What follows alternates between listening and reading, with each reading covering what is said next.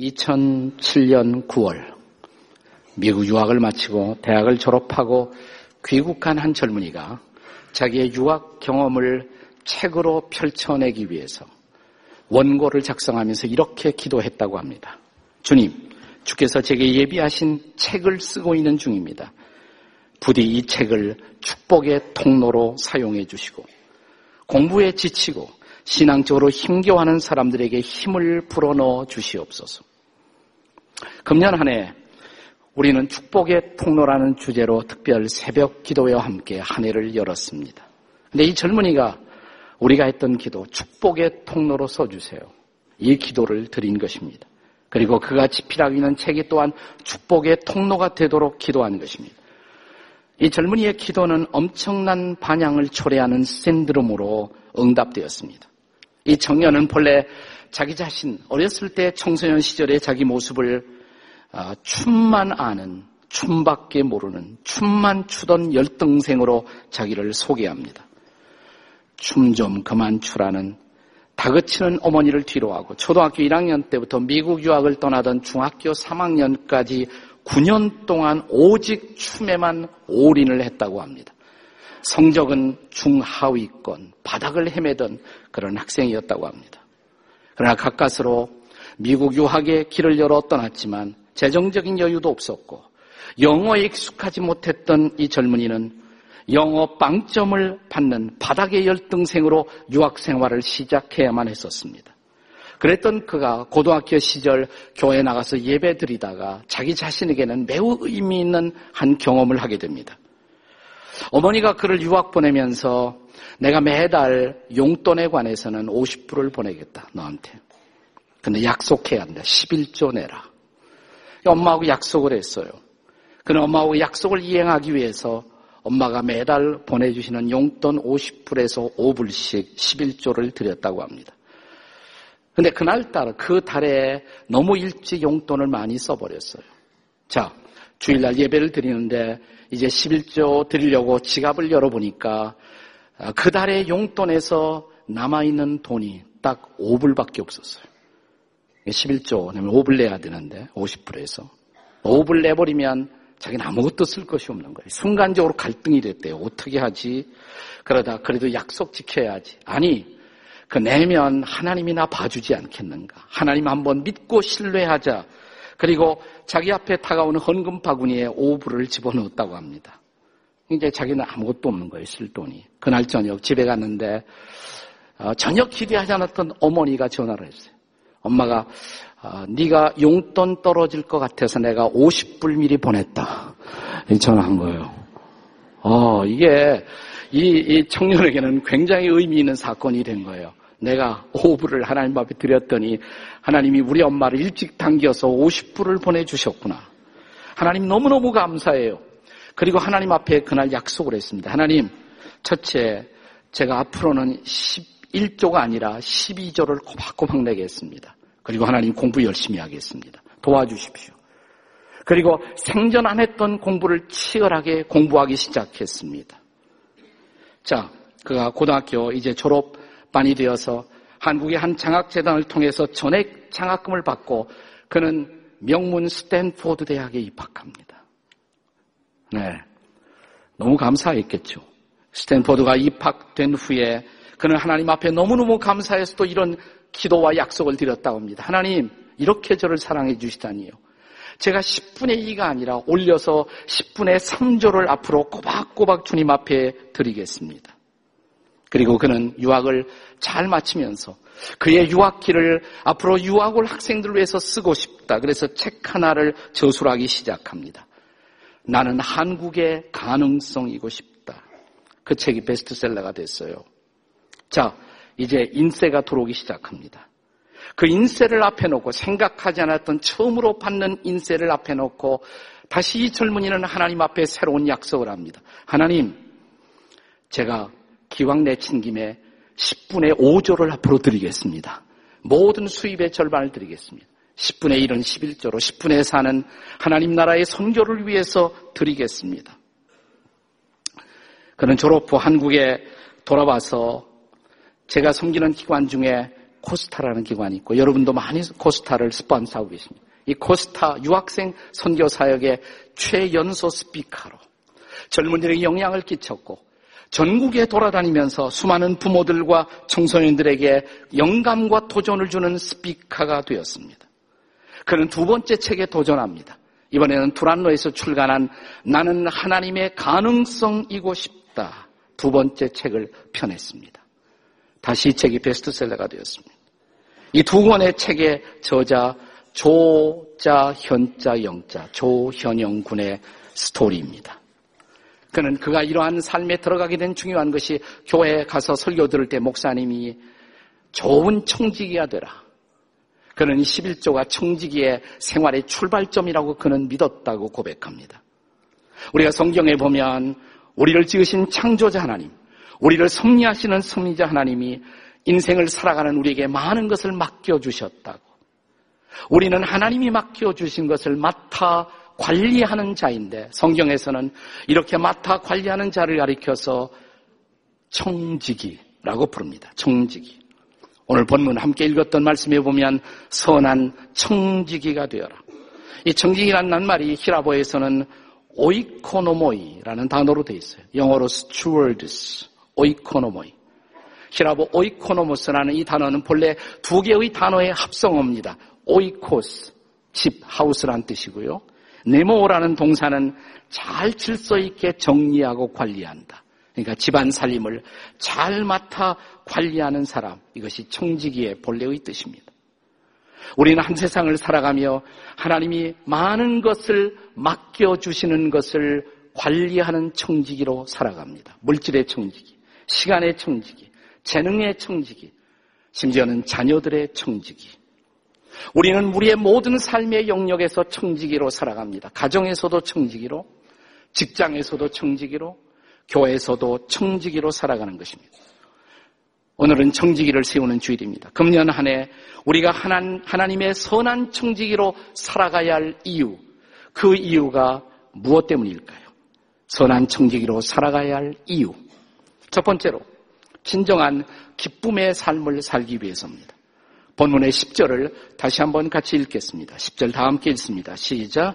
각각 은사를 받은 대로 하나님의 여러 가지 은혜를 맡은 선한 청지기 같이 서로 봉사하라. 여기 선한 청지기로 봉사하라. 그런데 그냥 봉사하는 것이 아니라 은사를 받은 대로 은사와 청지기가 연결되어 있어요. 근데 은사라는 이 단어가 히라보에서는 아주 흥미로운 단어가 되어 있습니다. 카리스마예요. 본래 성경에 쓰여진 카리스마는 우리 세상에서 쓰여지는 단어와 조금 다릅니다. 카리스마가 본래 은사예요. 카리스마의 본래의 뜻이 은사입니다. 기프트, 선물이란 말이에요. 카리스마. 근데 카리스마라는 이 단어의 어그는 카라라는 단어에서부터 나온 것입니다. 카라. 이 카라의 뜻은 기쁨이란 뜻입니다. 그러니까 기쁘게 살려면 은사를 잘 활용할 줄 알아야 돼요. 은사를 잘 활용하면 기뻐하는 삶을 살 수가 있다는 것입니다. 여러분, 우리에게 맡겨주신 일 가운데 어떤 일이 정말 효용성이 있으려면 은사에 맞는 일을 발견하셔야 합니다. 내가 은사에 맞는 일을 하면 기뻐요. 내 은사대로 일을 하게 되면 신바람이 납니다. 보람이 있습니다. 열매가 있습니다. 근데 어떤 사람이 은사를 받고도 은사를 표현하지 못하면 살 재미가 없어요. 신바람이 나지 않습니다. 여러분, 종은 울리기 위해서 존재합니다. 노래는 부르기 위해서 우리가 부르는 것입니다. 은사는 섬기기 위해서, 사역을 위해서 은사는 허락된 것입니다. 내, 내 은사를 어떻게 할수 있나? 대부분의 내 은사는 두 가지와 관련되어 있어요. 내가 정말 하고 싶어 하는 일, 그리고 잘할 수 있는 일. 이 두 가지 조건이 충족되면 그것은 은사에 맞는 일이다라고 말할 수가 있습니다. 내가 좋아하는 일, 잘 할 수 있는 일. 두 가지가 다 함께 충족되어야 합니다. 저는 노래를 무지무지하게 좋아합니다. 믿거나 말거나. 아주 좋아합니다. 근데 문제는 잘 못 불러요. 근데 좋아한다는 사실만으로 제가 어느 날 지휘자님 잠깐 하고 제가 지휘를 한다면 여러분도 고통스럽고 저도 힘들 것입니다. 두 가지가 다 만족돼야 돼. 내가 좋아하고 잘할 수 있어야 합니다. 우리 우리 부모들이 자녀를 지도하는 일에 있어서도 자녀들의 은사를 알고 그들의 미래를 지도해 주는 일 무엇보다 중요하다고 생각해요. 우리 자식들 기르면서 야 요즘은 말이야 대학을 선, 선택할 때 어떤 전공 과목을 선택할 때 요새는 이런 거 해야 돈 잘 벌더라 이렇게 말하는 사람이 있으면 저는 그 예수 믿는 사람이라고 생각하지 않아요. 저는 그건 인간도 아니라고 생각하십니다. 네. 그 은사에 없는 일 여러분 자녀들이 하게 되면 그 자녀 평생이 고통스럽습니다. 자기 은사에 맞는 일을 해야 돼요. 자기가 좋아할 수 있는 일, 잘할 수 있는 일 해야 신바람이 나는 것입니다. 교회 생활도 즐겁게 하려면 은사를 따라 섬기셔야 합니다. 그러니까 내가 좋아하는 일, 내가 잘할 수 있는 일을 찾으십시오. 어떤 사람은 교회에서 팀장이나 위원장이나 맡겨지면 일을 하지만 그렇지 않으면 절대로 안 하는 사람이 있어요. 좋은 그리스도인의 모습이 아니죠. 지위와 상관없이. 상관없이 내게 내가 잘할 수 있는 일, 그리고 내가 좋아하는 일을 찾아서 봉사하면 무슨 일을 하든 타이틀이 있던 없던 즐겁게 봉사할 수가 있습니다. 세상에서는 이런 것을 가리켜서 자아의 실현, 보통 이렇게 말하죠. 자아를 실현한다. 유명한 심리학자 마슬로우는 필요의 위계 질서라는 것을 말했습니다. 우리 인간은 욕구를 따라서 한 단계의 욕구를 잘 충족시키면 그 다음 보다 고급한 욕구를 향해서 인간은 성숙해 갈 수가 있다. 소위 다섯 가지 위계 질서, 욕구의 다섯 가지 단계를 말했어요. 첫 번째가 뭐냐, 맨 밑바탕에 있는 첫째 단계가 생리적 욕구예요. 내가 배고프면 아무것도 못해요. 우선 그 욕구가 충족돼야 돼요. 제일 기본적 욕구죠. 생리적 욕구. 근데 그 욕구가 충족되면 두 번째 단계, 안전에 대한 욕구를 사람들이 추구하게 됩니다. 그러니까 배가 고픈 거 면하고 목마른 거 면하고 이런 거 다 되면 그 다음에 안전하게 살고 싶다. 안전을 추구한단 말이에요. 근데 그 안전에 대한 욕구가 충족되면 그 다음 세 번째 단계가 뭐예요? 그것이 소속감에 대한 욕구, 사랑에 대한 욕구, 의미 있는 공동체에 소속하고 사랑을 찾아 사랑을 느끼고 싶어 하는 애정의 욕구가 생깁니다. 그 욕구가 충족되면 그 다음 단계 네 번째가 뭐예요? 존경의 욕구. 나도 존경받는 인생을 살고 싶다. 명예를 추구하는 삶을 살게 됩니다.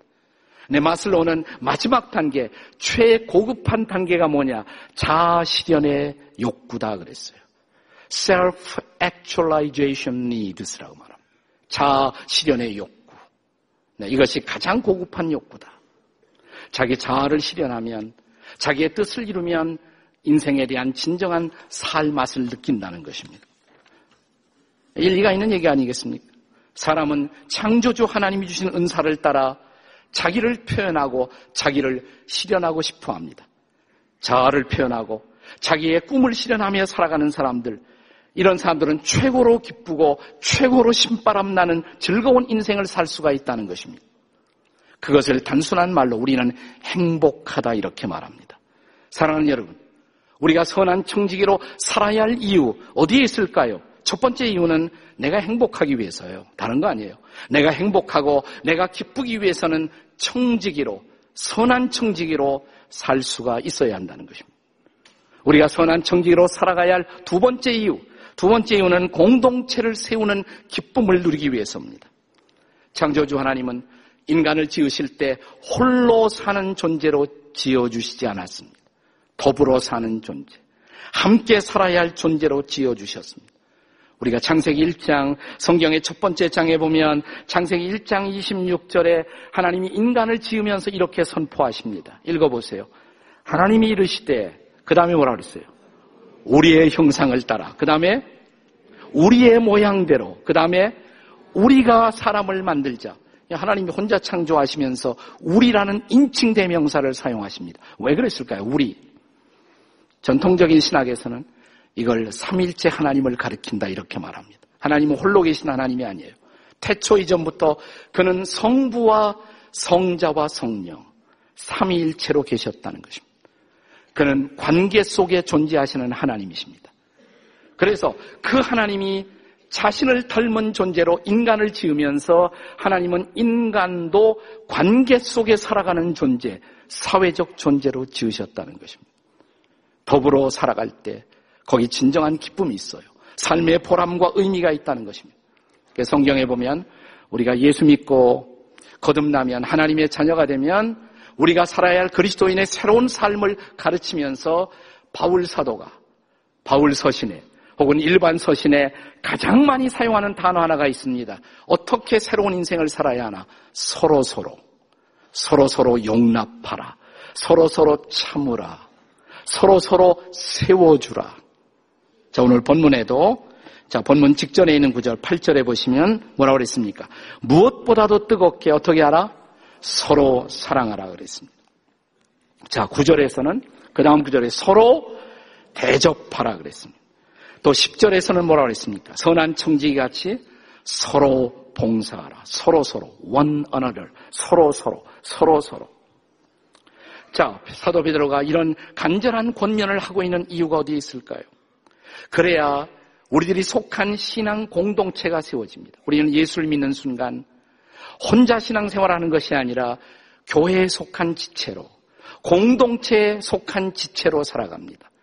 자, 이 신앙생활을 잘 하려면 서로 서로 세우는 것을 배워야 한다. 서로 서로 세울 때 우리는 공동체를 세워갈 수 있다는 것입니다. 자, 바울 사도도 같은 맥락의 말씀을 주셨죠. 우리 에베소서 4장 12절을 다 한번 읽어보겠습니다. 에베소 4장 12절 다 같이 읽겠습니다. 시작. 이는 성도를 온전하게 하여 봉사의 일을 하게 하며 그리스도의 몸을 세우려 하십니다. 우리가 예수 믿는 순간부터 서로를 온전케 하는 삶을 살아야 한다. 궁극적으로 그렇게 해서 그리스도의 몸을 어떻게 해요? 세워야 한다. 그리스도의 몸을 세운다. 교회를 세운다. 여러분은 그리스도의 몸을 세우고 계십니까? 어떻게 사는 것이 그리스도의 몸을 세우는 것일까요? 이건 뭐 교회당 빌딩 건축하라는 말이 아니에요. 몸을 세우라는 말은 자, 이 몸에 속한 지체들 서로가 우리가 서로를 세워갈 때 교회가 세워진다는 것입니다. 우리 서로가 서로를 세우는 작업. 자, 삶을 살면서 지치고 연약해지고 쓰러질 때마다 서로를 일으켜 세워주고 격려하는 일. 서로 세워주는 일이에요. 또 때로는 내 이웃들이 잘못 인생을 갈 때 충고도 하고 따끔한 비판도 하고 이것도 세워주는 것입니다. 이건 창조적인 비판이에요. 창조적인 비판은 반드시 필요한 것입니다. 한 공동체가 발전하기 위해서 이 창조적인 비판은 꼭 필요한 것입니다. 그러나 파괴적인 비판은 안 돼요. 산상수훈에서 예수님이 비판하지 말라는 말은 창조적 비판도 하지 말라는 말이 아니에요. 파괴적 비판. 그런 파괴적인 비판은 헐기 때문에 공동체를 무너뜨리기 때문에 그러나 세우기 위한 비판 필요한 것이죠. 꼭 필요한 것입니다. 저는 우리 교회 담임 목회를 하는 동안 언제나 교회나 지도를 향한 비판에 항상 귀를 열고 경청하고자 애를 썼습니다. 그래야 우리 교회가 세워질 수 있다고 믿었기 때문입니다. 격려하고 세워주고 이렇게 해서 우리 몸인 공동체를 세워가는 것입니다. 그러나 우리가 비판할 때 언제나 조심해야 돼요. 혹시 이것이 파괴적 비판은 아닐까? 비판을 위한 비판은 아닐까? 요즘 우리가 살고 있는 시대를 우리가 인터넷 시대라고 그러죠. 인터넷이 주는 얼마나 많은 유익이 있습니까? 그러나 피해도 있죠. 저는 피해 중에 하나가 뭐냐면 인터넷에 얼굴이 없으니까 얼굴이 없는 것을 핑계로 전혀 근거 없는 비판을 하는 것. 황당한 비판. 그것을 통해서 얼마나 많은 사람들이 힘들어하고 자살도 하고. 저는 그래서 인터넷 실명제는 반드시 필요하다고 믿는 사람이에요. 책임 있는 비판을 위해서. 자기의 이름을 걸고 할 수 있는 건강한 비판을 통해서만 공동체는 건강하게 앞을 향해서 나아갈 수가 있다고 믿기 때문입니다. 이런 건강한 격려, 건강한 비판을 통해서 저는 우리 가정이 또 우리 교회가 또 우리 민족이 건강한 미래를 향해서 나아갈 수 있다고 믿습니다. 금년 안에 저는 우리가 주변의 이웃들과 더불어 서로 서로 잡아주고 세워주면서 선한 정직이로 이 한 해를 살아가는 여러분과 저의 모습을 보고 싶습니다. 공동체를 세우는 기쁨을 누리십시오. 우리가 선한 청지기로 살아야 할 이유, 세 번째 이유. 하나님께 영광을 돌리는 삶을 살기 위해서입니다.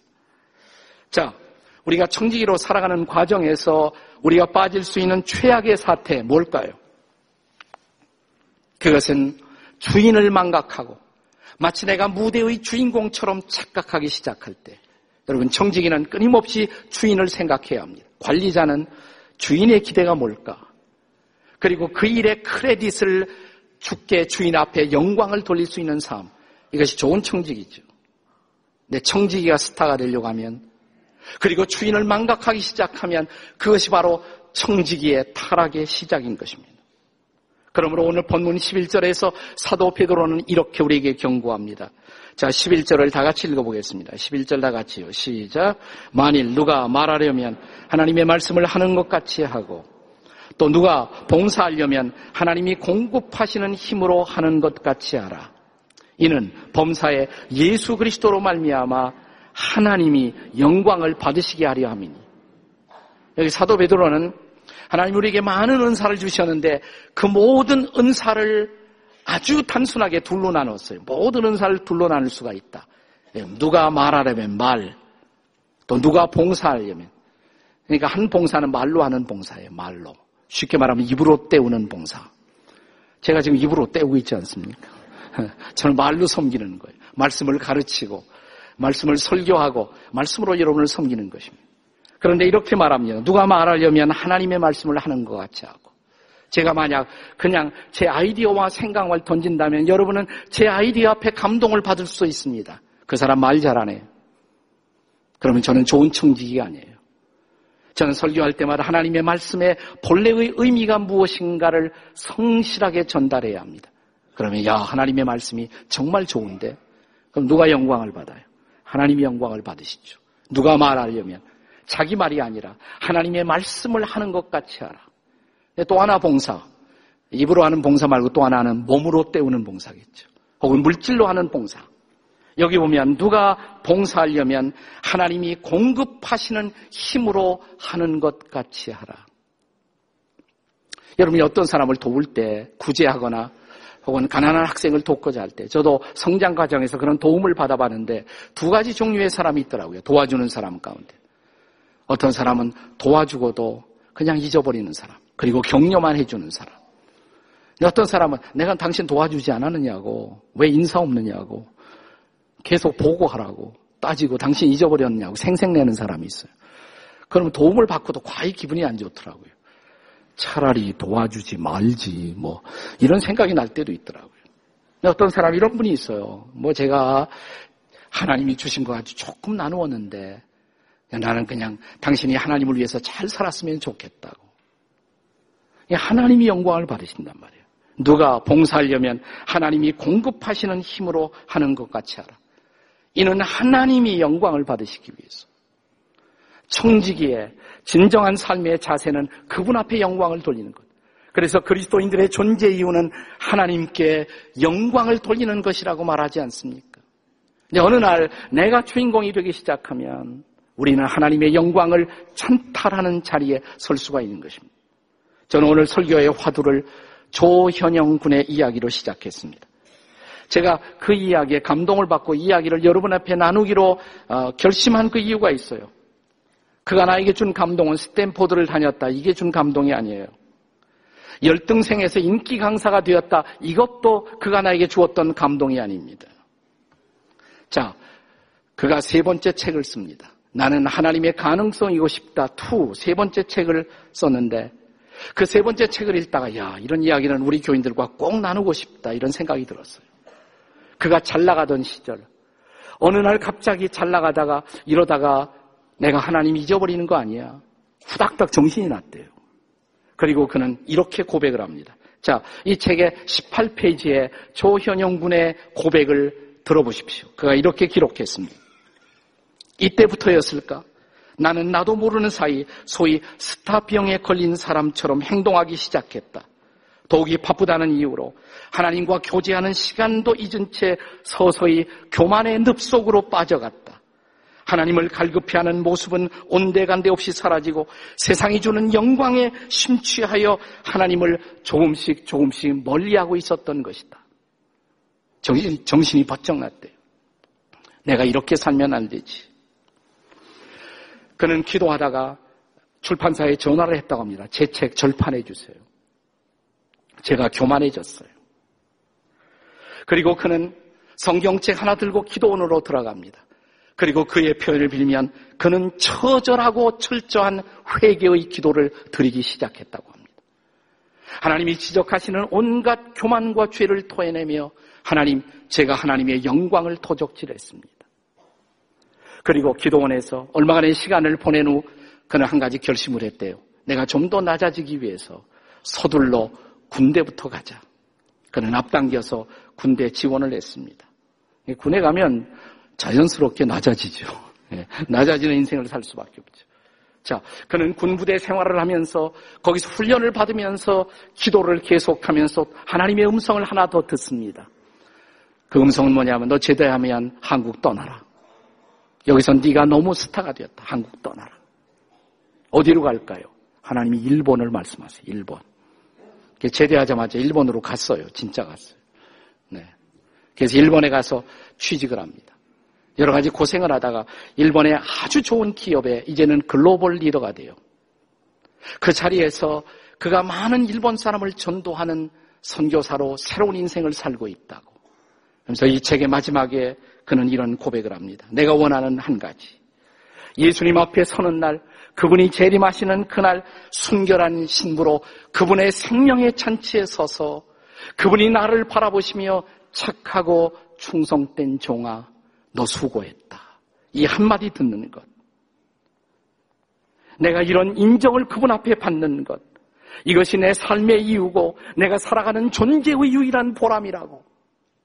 제가 그 책을 딱 읽는 순간, 야, 이 친구 됐다.